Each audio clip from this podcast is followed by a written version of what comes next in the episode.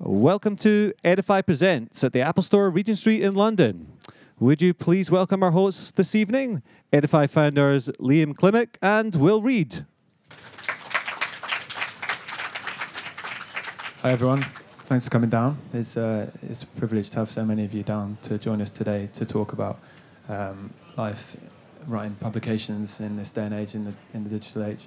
We've got a, uh, a great selection of guests here for you, so without, without further ado, can I welcome Tom from Breaks Magazine, Alex from the Daily Street, James from ID Magazine, and Sel from Dummy.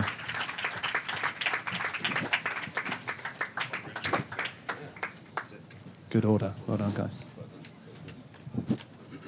Hey guys, Hello. thanks for joining us this evening. Hello. Thanks Um, for having so us. just to get things sort of uh, underway, uh, starting with you, Tom, if you could possibly just do a, a little introduction uh, on what on who you are and what you do for, for anybody that is unaware. okay. Uh, my name's Can we hear me all right? Yeah. Um, my name's Tom, and I'm the founder and editor in chief of Breaks Magazine, which is a uh, quarterly online magazine that focuses on original content that we create ourselves rather than regurgitating sort of PR press release and that sort of thing. Yep. Cool. Um, my name's Alex. I'm one of the co-founders of the Daily Street, and we're like a UK-focused blog for men's fashion and lifestyle, essentially. That sums it up. Very concise.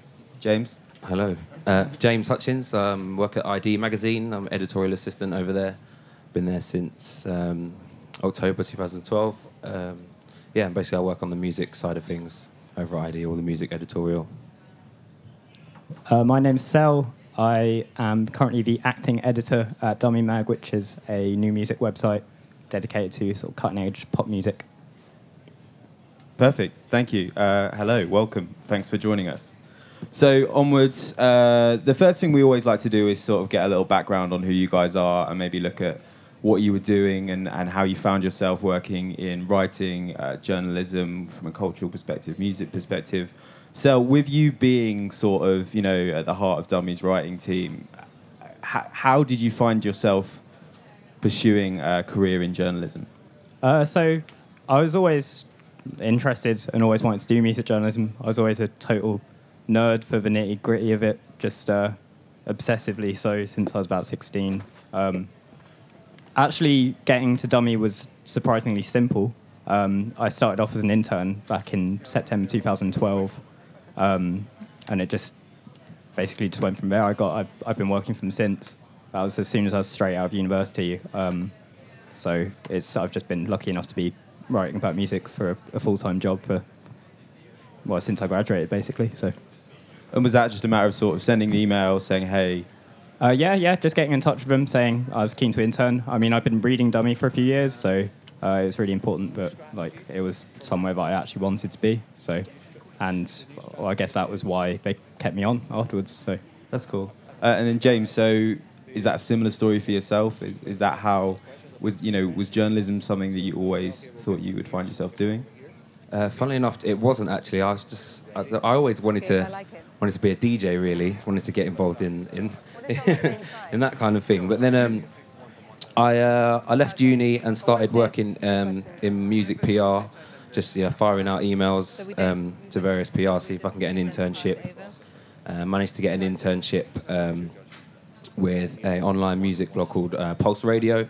So started working with those guys, and then from there I met um, a friend of mine called Adam, who uh, runs a PR company called Exclusive Promo, and then from there um, I went from working with him to working at ID. I thought I didn't want to be the person trying to hassle all these um, journalists, so I wanted to just thought why not be on the other side of trying to pitch. So yeah. That's cool. Uh, yeah, I, yeah. I guess we'll just keep going down the line. Alex, I mean, is it a different story with with starting the Daily Street? Uh, yeah, it's a slightly different story. I'm not like I never really intended to be a journalist. For starters, I wanted to end up in the music industry as well. I studied that at uni. Uh, that's where I met Adam and Jamie, who I started the site with. Um, I guess it was more born out of. I guess I enjoyed writing. I like when I sit down and do it. I don't like the idea of having to do it. I guess, but uh, I think I enjoyed what we write about more than kind of being a journalist. And then well, that was in between second and Actually, third year of uni when we started the site, and it's kind of just snowballed from there. And yeah, as long as I keep enjoying it, then I'll keep doing it, I guess. And Tom? Cool. Um, with me, it was uh, Breaks Magazine came out of a similar project that, that sort of predated it. So we had a. The, I actually met Alex through this, and, and Adam's in the audience who started Daily Street as well. I had a uh, blog called Breaks to Ten. We did for three years, and um, that sort of tailed off, and we, we saw a gap in. Um, and actually, well, our music editor today in the red jacket, Louis, um, we sort of he had a blog, a music blog as well, and, and we sort of saw a need to to fill what we saw was a gap for original content. There wasn't really anyone putting out stuff that we wanted to read and about people we wanted to read about, and uh, it came about because of that. But I never studied to be a journalist, and I never. It was more out of just the arrogance of being, well, you know, put something on the internet, maybe people will read it, and so it goes from there. Really. And with the team at Breaks now, and this this sort of is open to everybody. With the guys that you work with, you know, people that do you feel that everyone that writes, everyone that's surrounding you that writes, do you feel that they all have this just just desperation for people to hear their opinions on these cultural sort of I think things? I think, I think desperation is the wrong word, but it was more like. Um, it was more just. Uh, it, it was more like a sort of we, we couldn't find anything we wanted to do. uh, We uh, we wanted to read that felt you know to what we were interested in. So it was more like well let's create it ourselves, and it was it was that sort of attitude rather than like oh I have to be heard, I have to be heard. Like you know give me attention. Uh, but Uh, I'm not going to lie. I think there is a part of it that you kind of want the idea that people care about what you're saying and what your opinion is. Definitely, it's not the main reason for writing at all. Yeah. Uh, I think you kind of you start it because you want to be involved in something, in a culture or in a scene. For us, it was UK streetwear and sneakers, or trainers as they should be called here. But um, then it does go on that when you build an audience, you kind of you do get addicted to kind of talking to that audience and seeing how they react. Definitely. And then James, with you being at ID and ID having that sort of automated platform, how did that feel? How, how was that sort of your first published article with ID? Was that It was a it was a really cool feeling, like having something on ID, and because ID is you know really big, and uh, when I was when I first wrote something for them, I was like, wow, there's like I feel really, really, really privileged and really lucky to kind of have something on there, and then kind of get into the swing of it, and you realise that people are actually reading it when you get feedback on numbers, and um, you know clicks through to to your uh, to your piece, and it's, it's kind of it feels rewarding, and then there's I feel like there's a bit of an element of it that can as you say, like be addictive and like you kind of think that people care about what you're saying and have like got an interest in what you have to say, which is kind of cool. But um, some people take that a lot more, uh, take that have a lot more of that than other people. Do you know what I mean? People kind of run away with the idea that people are listening to them and kind of go go um, go wild with their article. that's cool? Well, I'm going to pass it over to you. Cool, yeah. So we just heard about kind of your earliest involvement uh, in the companies that you're at. Um, particularly for you, for you two guys here that started your own thing, what were the what were the things that you learned in those kind of early days when you were setting things up? time. You need a lot of time because it sucks up every last minute of of your day, basically. Yeah. Um, we pretty much learned everything. I, everything we know now, especially myself, because I'm still full time on the site, is been learned through the Daily Street, and it, it's definitely a learn on the job kind of thing, and that's what makes it really enjoyable. I think, like, in terms of how to deal with PRs. I remember actually uh, when we first got invited down to a press day and replying to the email asking what we should do. Basically, like, what, Actually, what I- should we bring? What should we? And they, they almost laughed. I like, just turn up. That's all you have to do. Like, I, had, okay. I had a similar thing where um, on the previous incarnation of Breaks Mag, got invited to the first press day, same thing, and I was based in Newcastle at the time, and I thought it was an actual press day, and got the train down for the full day for one press day. Ended up hanging around, wasting my time because it literally only took about ten minutes. Yeah. Well, yeah, we kind of get stuck at them now for a couple of hours trying on clothes. I don't think that's what you meant to do, by the way. I actually have photos of Alex wearing women's clothes at a press day, so if you want to see They're them, men's- They are. They were definitely men's clothes. If I can pass it over to, to you guys down there, like what what were the biggest things that you learned when you got involved with the companies that you're at now? Should we start with you, Sal? Uh, yeah. Um, so, as I said, I started. I hadn't really had any experience in anything before. So, literally, everything was completely foreign to me, uh, completely alien. You didn't like everyone, um, echo everyone else's sentiments. Didn't know what the hell the whole PR industry was. You didn't realise that that was in place. You speak to one or two people and you think, oh wow, you know, I'm starting to understand things. When you realise that there's like it's incredibly inane after a certain period of time. It's just uh, the romance sort of strips away a bit. But uh, no, that's absolutely fine. Like, um, yeah, uh, it's really, really simple to learn it. After a few weeks, that you're just instantly back into swing of things, and you just get on with it. Really. How about yourself, James?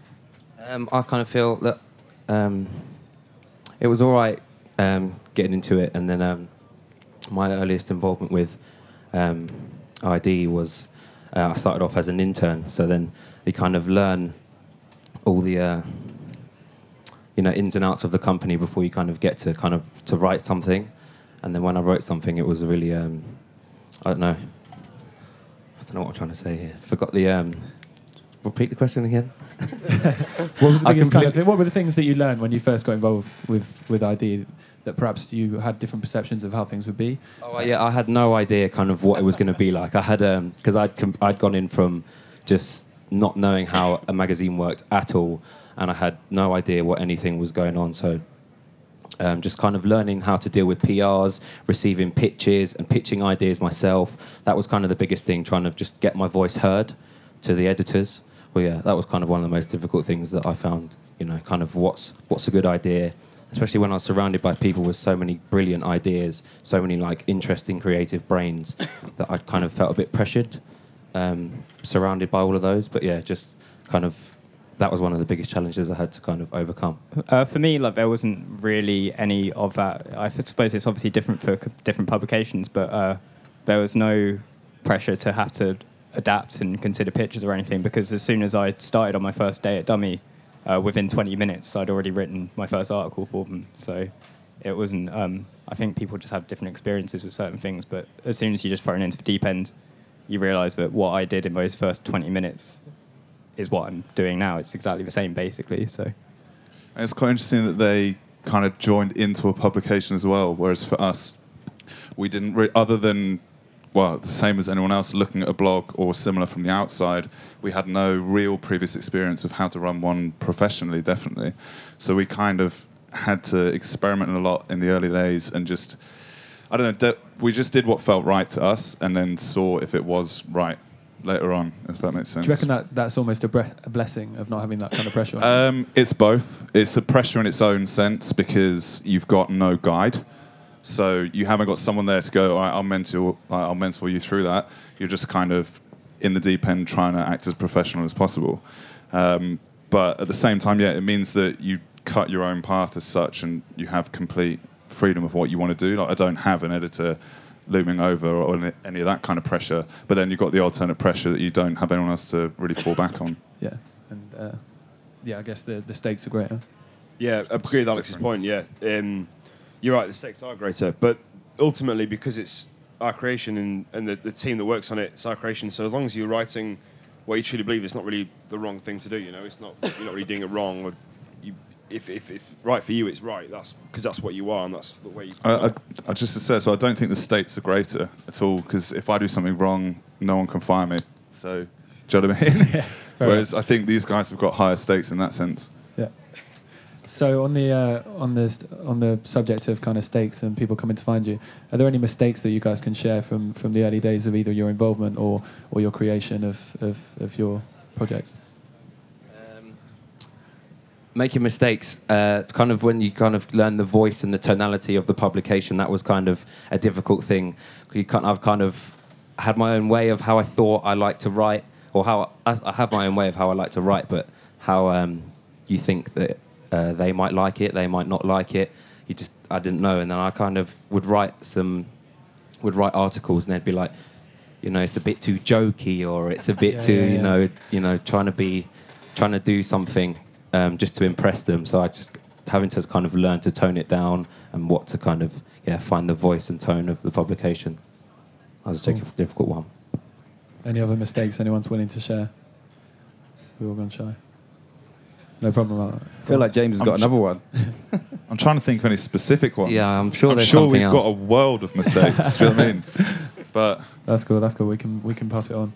So, um, the, the next question I wanted to ask, obviously, I imagine you guys are all familiar with each other's publications.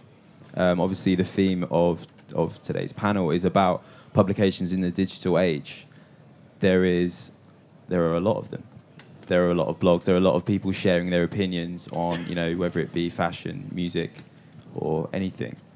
Um, is there anything in particular that you guys, with, with your own publications, sort of commit to to feel as though this is a piece of work that is only going to be read on our publication? Is there anything you strive for to keep things original or specific to your publication? Anyone want to pick that up? Um, I don't know. I guess everything we do is, is sort of falls into that category because everything we do we create ourselves, and so it instantly becomes very us and very breaks. You know, so we we can't really deviate too far from that anyway because just by the nature of the way we publish content, it becomes very much our own stuff. You know? Do you feel any pressure from the number, the vast nature of the sort of cultural hubs that you know, the blogs and there's various websites that there are now, and being sort of one of those publications? Do you feel like there's a sea of those things, or are you happy just kind of you know? there are a lot of them.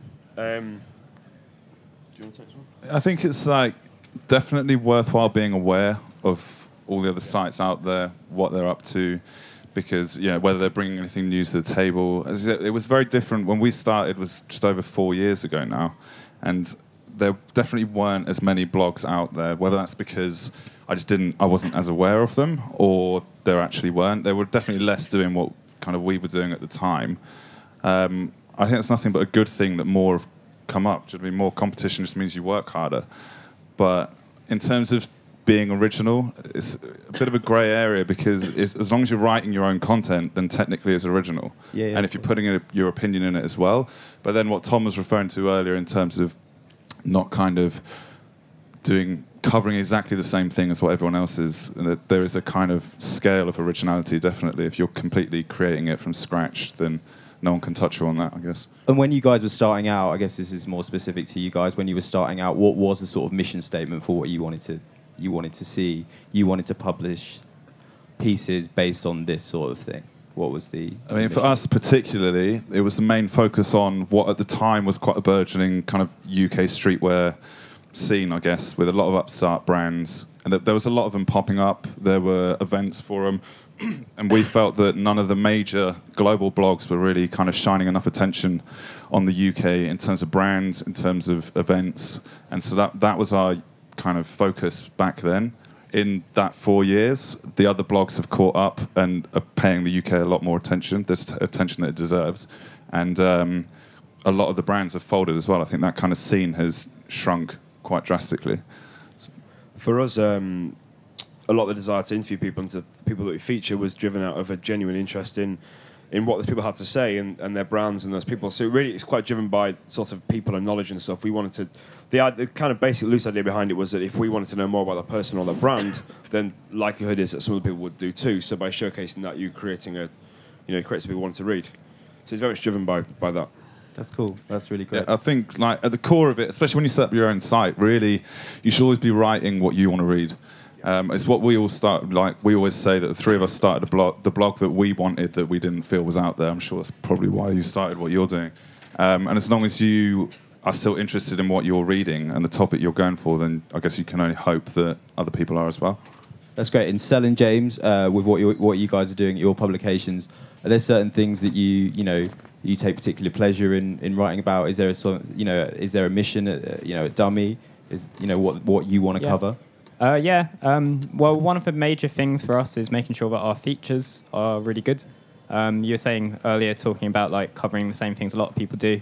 Uh, there is a worry that a lot of other sites have a kind of a homogenized sort of content. You might see it all, uh, but one thing that you can always make sure is always original is that to make sure that you're just doing really good, really in-depth features. You're actually making sure that you're being a journalist, going out there and speaking to them directly, face to face, um, you know, and just making sure that you're just really doing the absolute best that you can uh, with uh, the longer pieces, and that's what I think most people find rewarding. It's what most people would probably think gives us our identity. I'd have thought. So Great. As I say, uh, as Alex said, um, I always kind of like to write what I would like to read, and I suppose that's a really um, good thing to kind of do, and always believe in the the the content that you would want to see. So write about what you believe, and if I don't know if there's um uh like other things that other publications are doing. I feel like it's good to, to kind of take note of what they're doing, kind of see what they're see what they're also not doing, see if what they're talking about, and kind of maybe um, write about people or you know musicians or artists or brands or anyone, but come at them from a different angle. So I like to kind of you know put put them in a different scenario and kind of take stuff that way, but always kind of keep it um, integral to this kind of tone of ID and um, the way that ID has always been like fans first and not critics. Do you know what I mean? Yeah, yeah, certainly. That's cool. For the fans. Yeah, that's cool. So, um, focusing on the idea of writing about stuff that you love, uh, you know, things things that you love and that you're passionate about. All four of you guys represent very acclaimed brands um, and publications. I hope you don't mind me saying that. Um, what uh, do you ever feel any pressures from from artists from a musical perspective or um, brands from a fashion perspective coming to you guys and saying hey we'd like you for you know we appreciate the platform that you guys are on we'd like for you to feature our work i mean ha- do you ever feel any pressure to to sort of oblige them of that and then maybe you're not necessarily feeling the music or the or the work we we got a lot of people coming coming to us, especially with music and stuff that maybe we wouldn't be right for the site, but we've definitely found that there's nobody we've actually wanted to feature that's definitely come straight to us. It's always been the other way around. It's an uphill battle, but um, you, you get a lot of, and I'm sure Alex gets it quite a lot with streetwear and stuff. You get a lot of brands and, and musicians and stuff trying to really trying to get on there, um, and it's it's a it's a tightrope walk really to reply to that sort of thing. Um, it sounds really big headed, but you kind of got to let them down gently in a way. I think that's a lot there with um, PRs as well, because PRs are always trying. They're trying to basically they've got a job to do, and they're just they'll pitch and pitch and pitch away, and sometimes it's really difficult to say no to them, and you just kind of you know they're all at the end of the day all they really want is a yes or a no, but the kind of the pressure that you get from them to kind of um, say yes to feature a piece of content, um, yeah, they're really pressuring us. I'm sure you understand. it gets worse when they're a friend as well. If their friend who works in PR, because then it's all about favors and it's even Yeah, it's tricky. yeah. Over time, PRs become friends as well. Jumping into that point, yeah, we get a lot of requests. Um, you just you just got to be honest, is what we've learned through it, and say, I'm sorry, it's not our kind of thing. Um, sometimes it doesn't go down too well. Most of the times, if it's PRs, they're fine. They've tried. They can turn around to their clients say that. If it's someone who owns a brand, the younger ones, it's a bit harder. Uh, we always try then to explain why, and if you know if we've got faith in what they're doing, then we'll kind of give them some advice and hope it goes down well. But yeah, we do get a, an almost unending request of people trying to get on the site, which is good. It's, re- it's a really good sign. But then on the, the other side of it, you've got the much larger brands who you do want to feature, and they you know they want to make sure that when you are featuring them, it's in a it's in the right light, etc. So you have to kind of work along with them. But then at the same time, they've come to you in the first place because of the journalistic integrity that you've built up through not doing that. So it is- it is a balance. um, and from running your own publications, when was the first time that a brand that you you know were highly you're a huge fan of came to you, and you thought, wow, this is this is pretty exciting. The first time. Yeah. I think one of the first most memorable times was when me and Adam found ourselves uh, invited to the Nike offices, and just it's one of those ones you're regularly pinching yourself as, as a big fan of that brand, and it's the same with with any of them really. I think I still get it today, like quite regularly, kind of remind myself that this is just ridiculous. That's great. That's really cool. And Sel, have you got anything to add in that in that vein?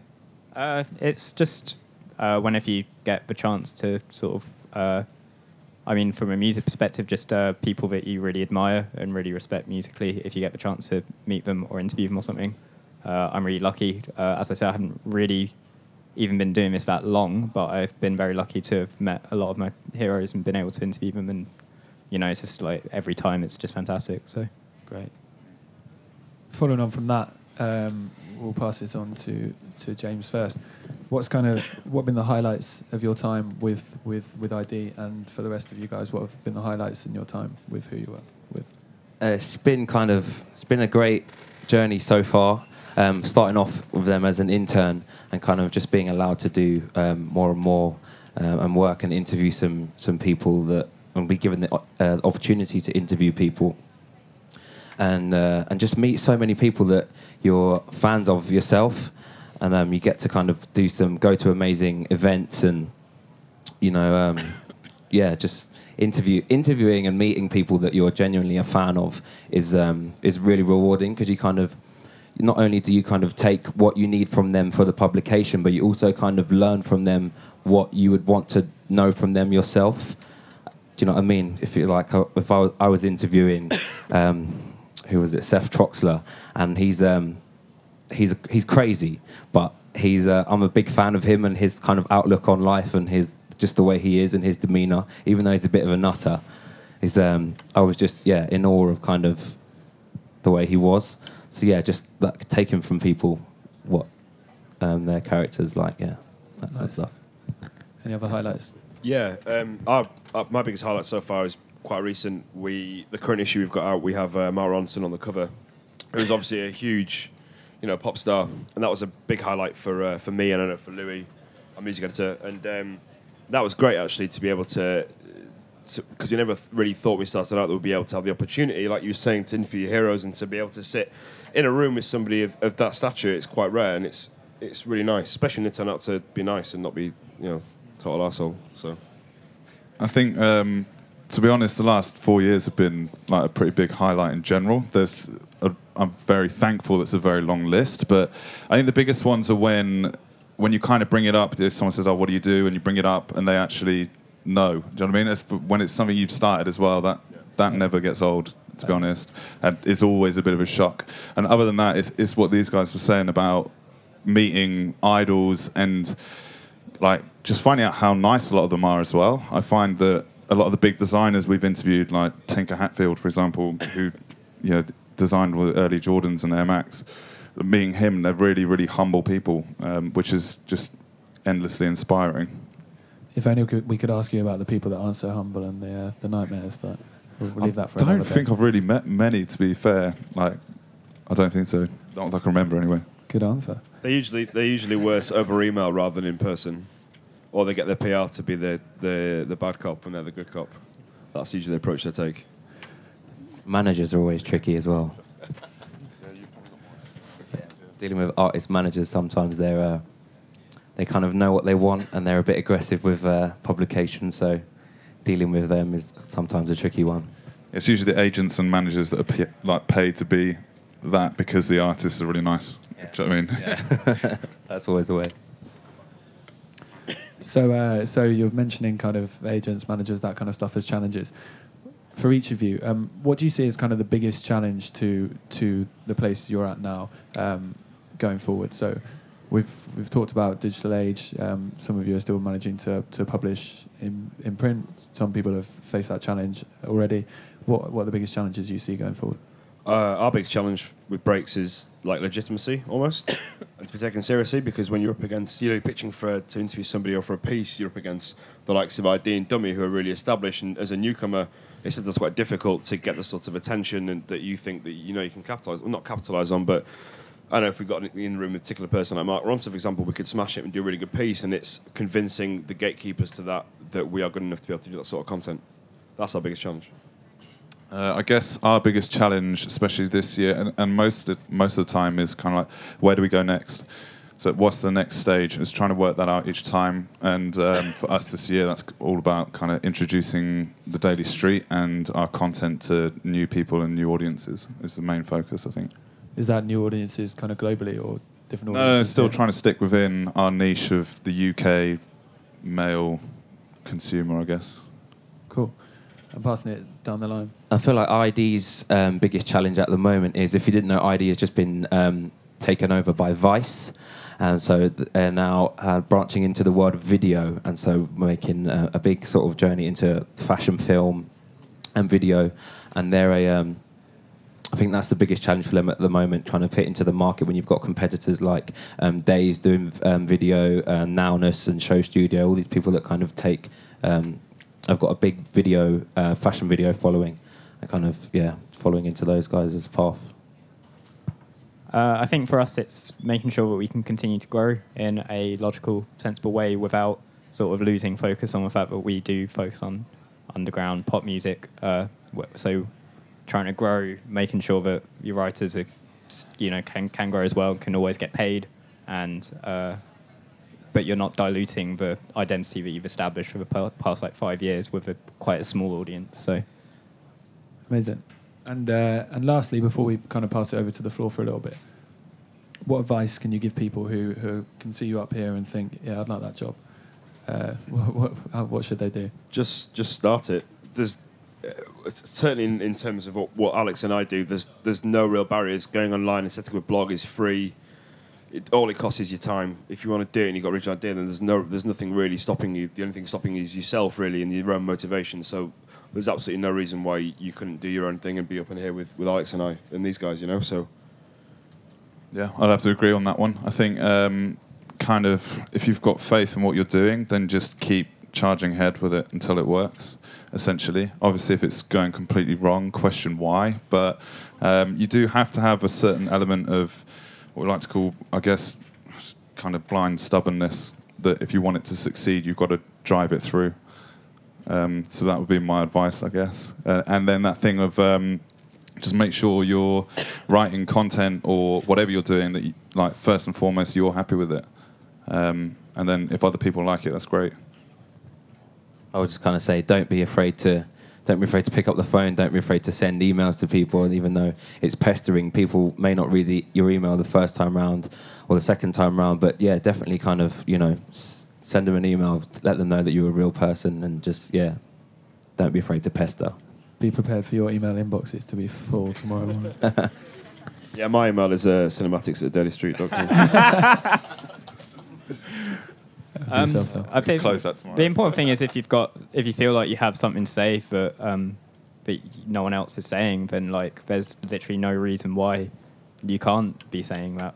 There's there's nothing to stop you nowadays. I don't think. Um, so as long as you're doing something that nobody else is, then I do believe that you will find an audience for what you're writing. Amazing. Thanks so much, guys. Um, we've, we've got some more questions in a little bit, but I'd like to open it out to the floor if anyone's got any questions to ask these guys. Over there. That chap in the nice coat. Um, I think this is more appropriate for the guys, two guys in the middle, for startups. How did you get about breaking through that glass ceiling of going from just like a startup blog into like making it full time or monetizing it or you know doing it as a profession? blind arrogance.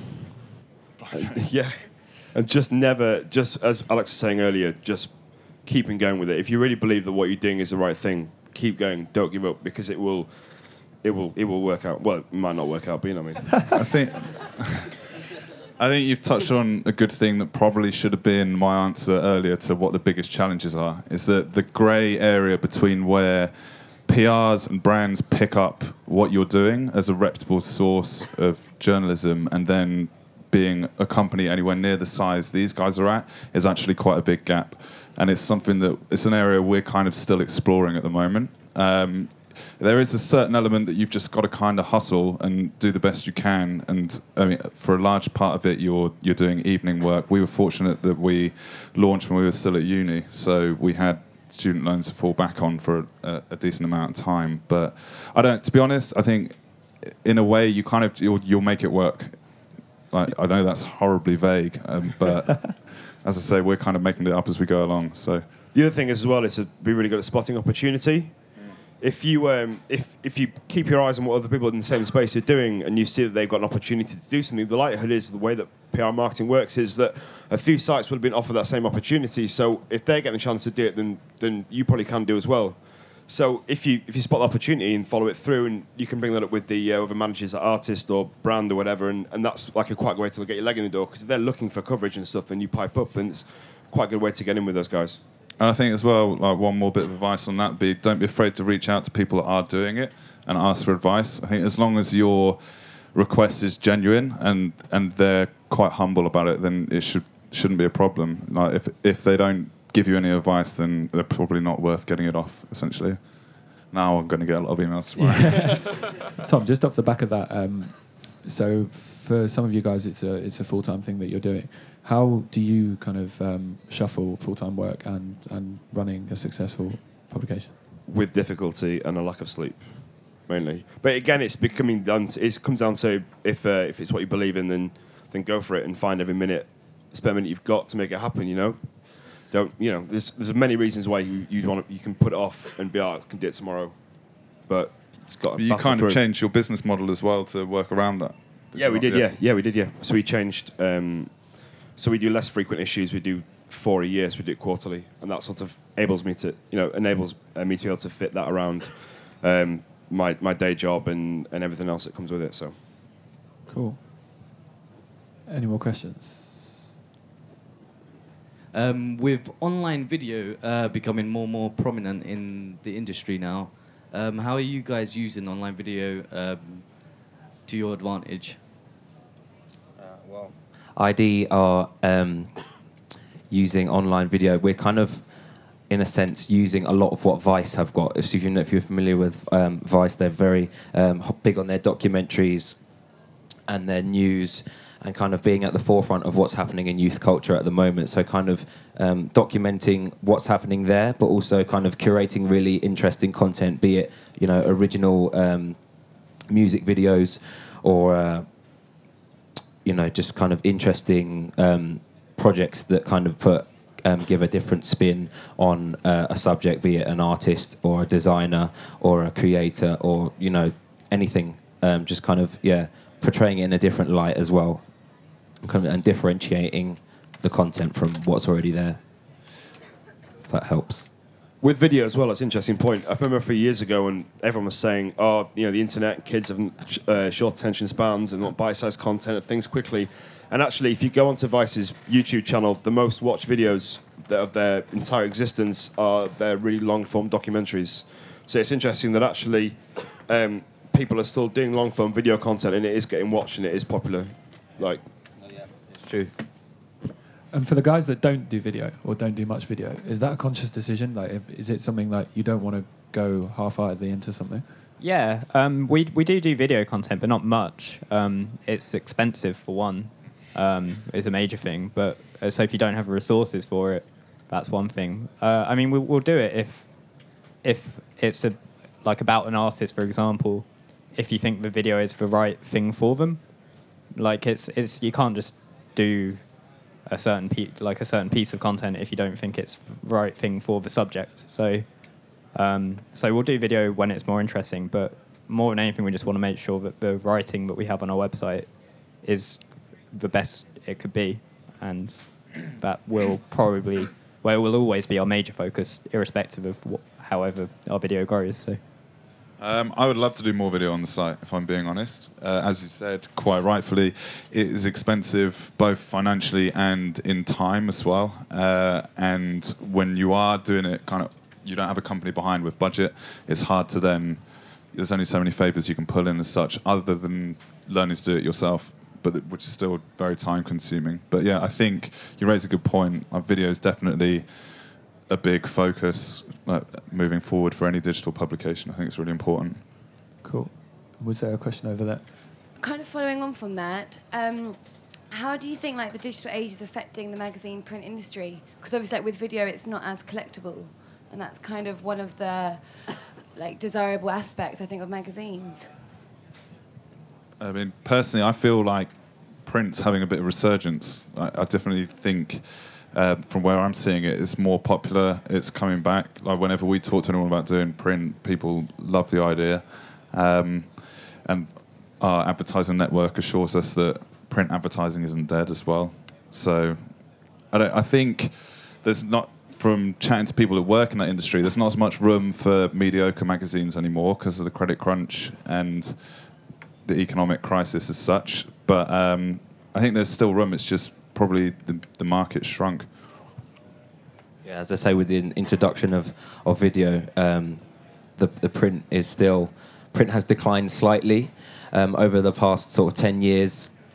Um, it's kind of increased, as you say, a bit of more of a resurgence at the moment. Where yeah, there was definitely not as much um, not as much print demand as there was ten years ago. But kind of yeah, ID's ID's print um, demand is still still there and it's still quite big globally. So it's not affecting it too um, too much, but we're kind of using video um, content and crossing it over into the magazine. So kind of getting video content and putting that online, but then also kind of extending that and make curating um, print content out of the the same video project Cool. as well.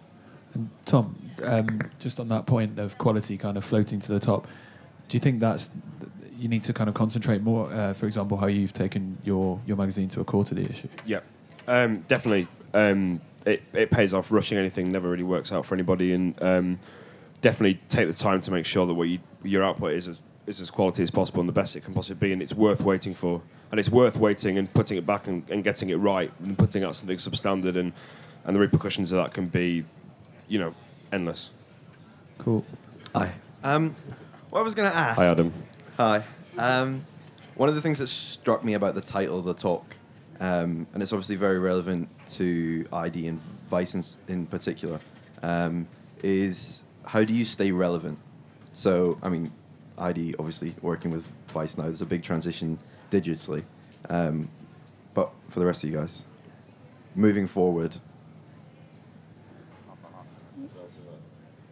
Go on, Tom. the essential relevance question.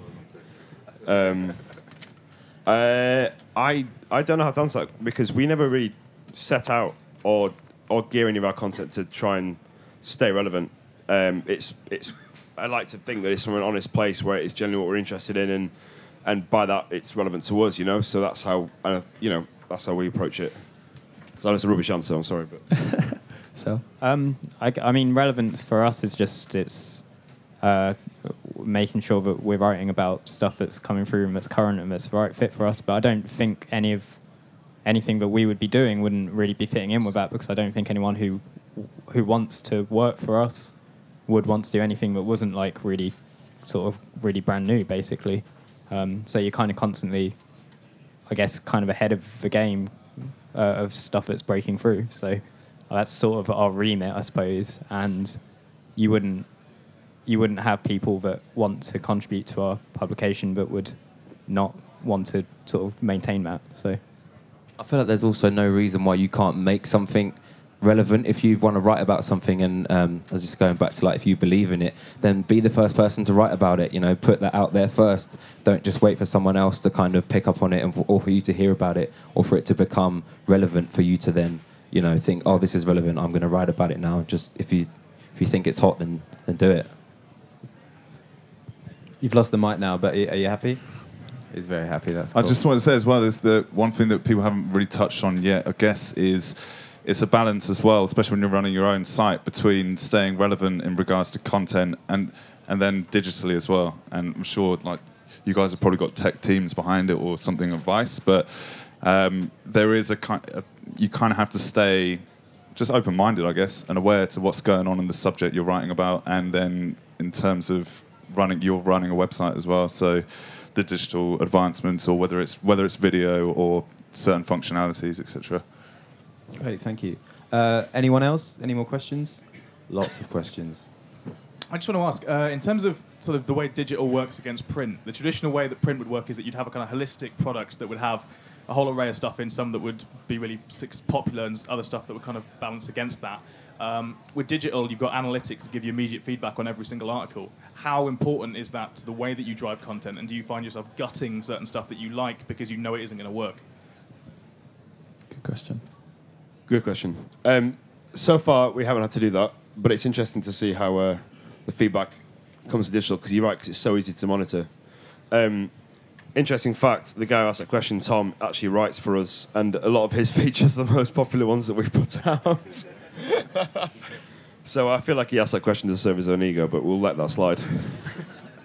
Uh, I think if you're gutting content that you want to write because it's not getting enough hits, then you're doing something wrong, basically. Um, back it up with stuff that you know is going to be popular, but you know, you've got to put out the stuff that you want to put out as well. Otherwise, if you're, if you're not writing for yourself, then you, you are properly doing a job. Do you know what I mean?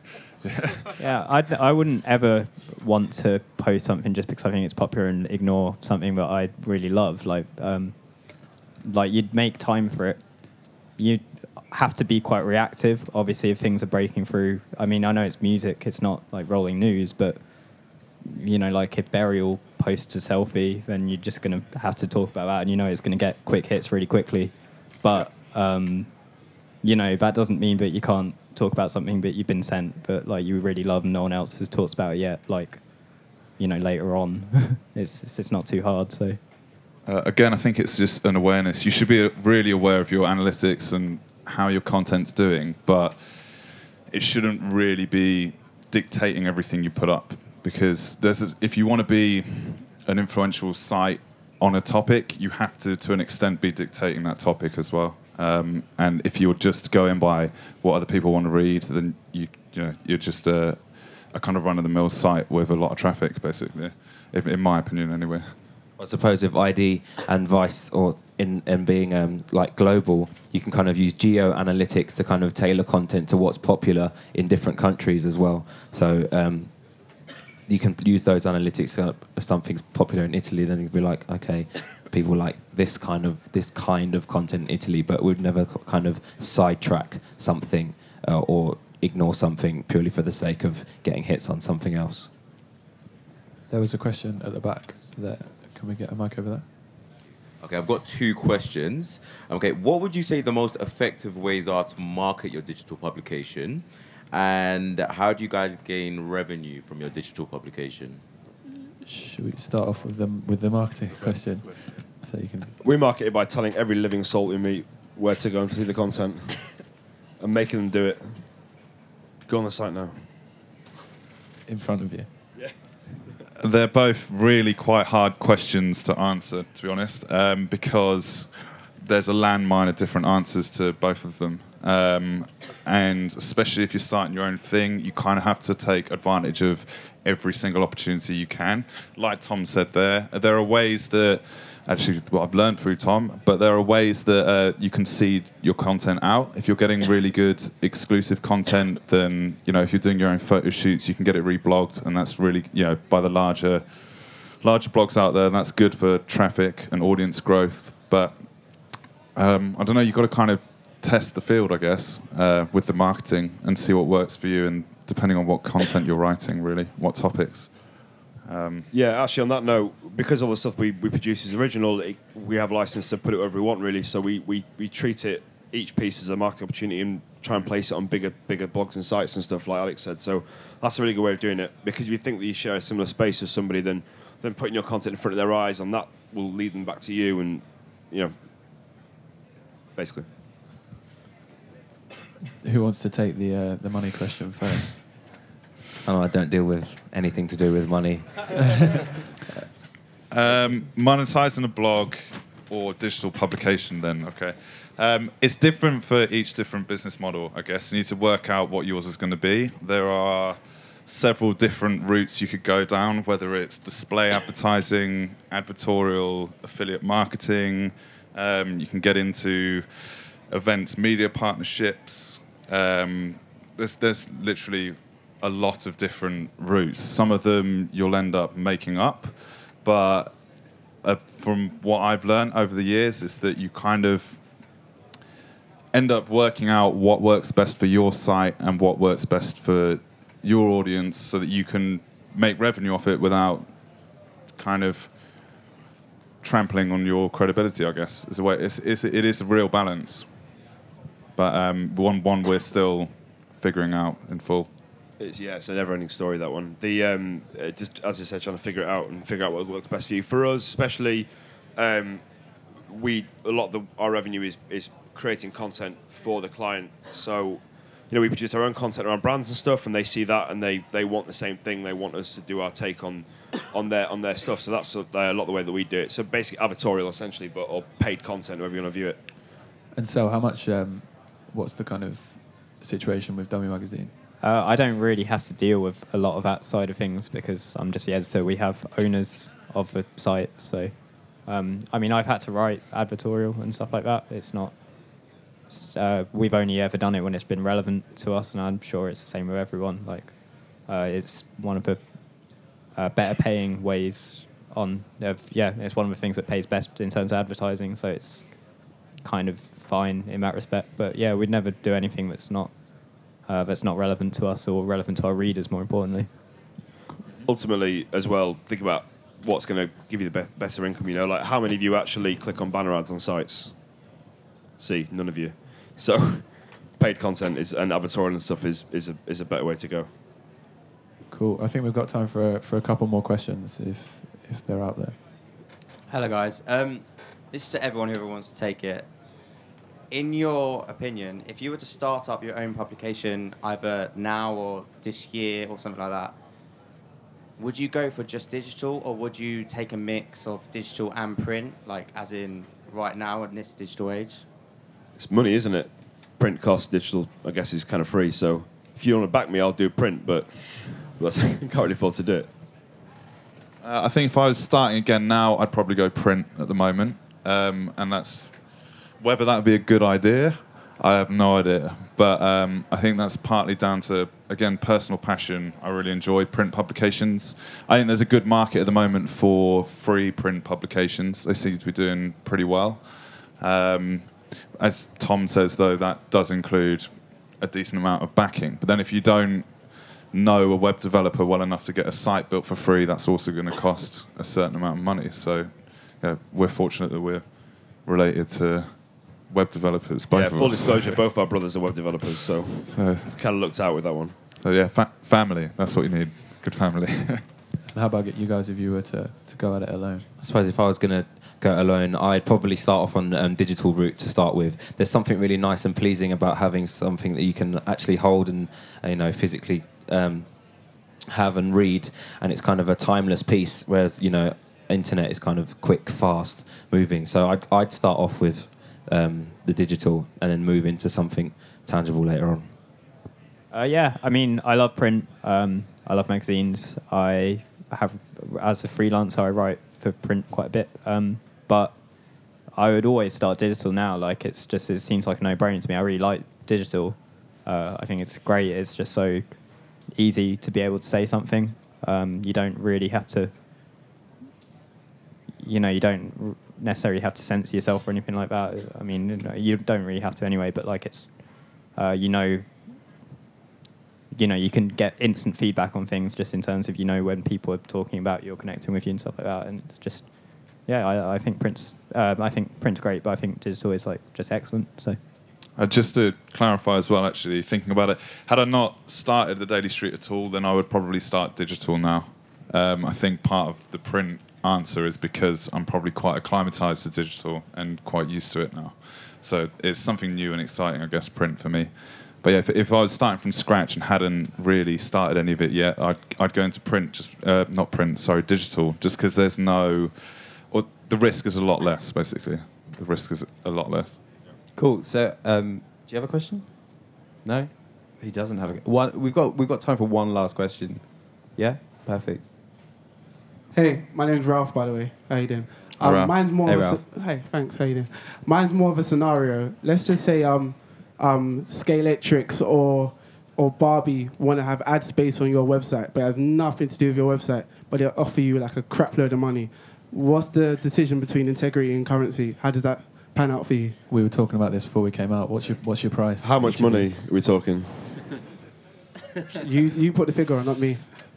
Uh, if it was, if it was Barbie, it'd be a definite no, because we're a men's website is completely irrelevant. If But I it's a could, lot of money. if there was a lot of money and I could, it depends how good you are at finding relevance in something, I guess, but and whether you're going to try and pull the wool over your own eyes. But uh, we've turned down like really good advertisers before, just because they're not relevant at all. You could put it on Ken clothes and then it'd be relevant to menswear. Yeah, so they're a lot of money. Yeah. I suppose with ID, we would never kind of put something on there that's not, um, you know, uh, specific to the audience of ID. We would never, yeah, that something like Barbie would never kind of um, get on the site unless it was like, you know, an, a historical celebration of Barbie in some way that was Open fashion offers, fashion related. Are you I working know. for Barbie? Is this what is this I'm a- leading into? I'm a s- Uh, more importantly, Barbie would never come to you, so like, it's just not going to happen. But yeah, um, I have actually been pitched Barbie before. yeah. It was like Barbie's turning however old. Would you like to feature this? No, thank you. Amazing. Did they offer you money? No. There's your answer. Amazing. Well, uh, I think that's everything we've got time for. So, uh, big round of applause for our for our speakers, please. Thanks very much for coming in, guys, and uh, thanks everyone for coming down. We um, we should be back here next month with another exciting panel. Thank you very much.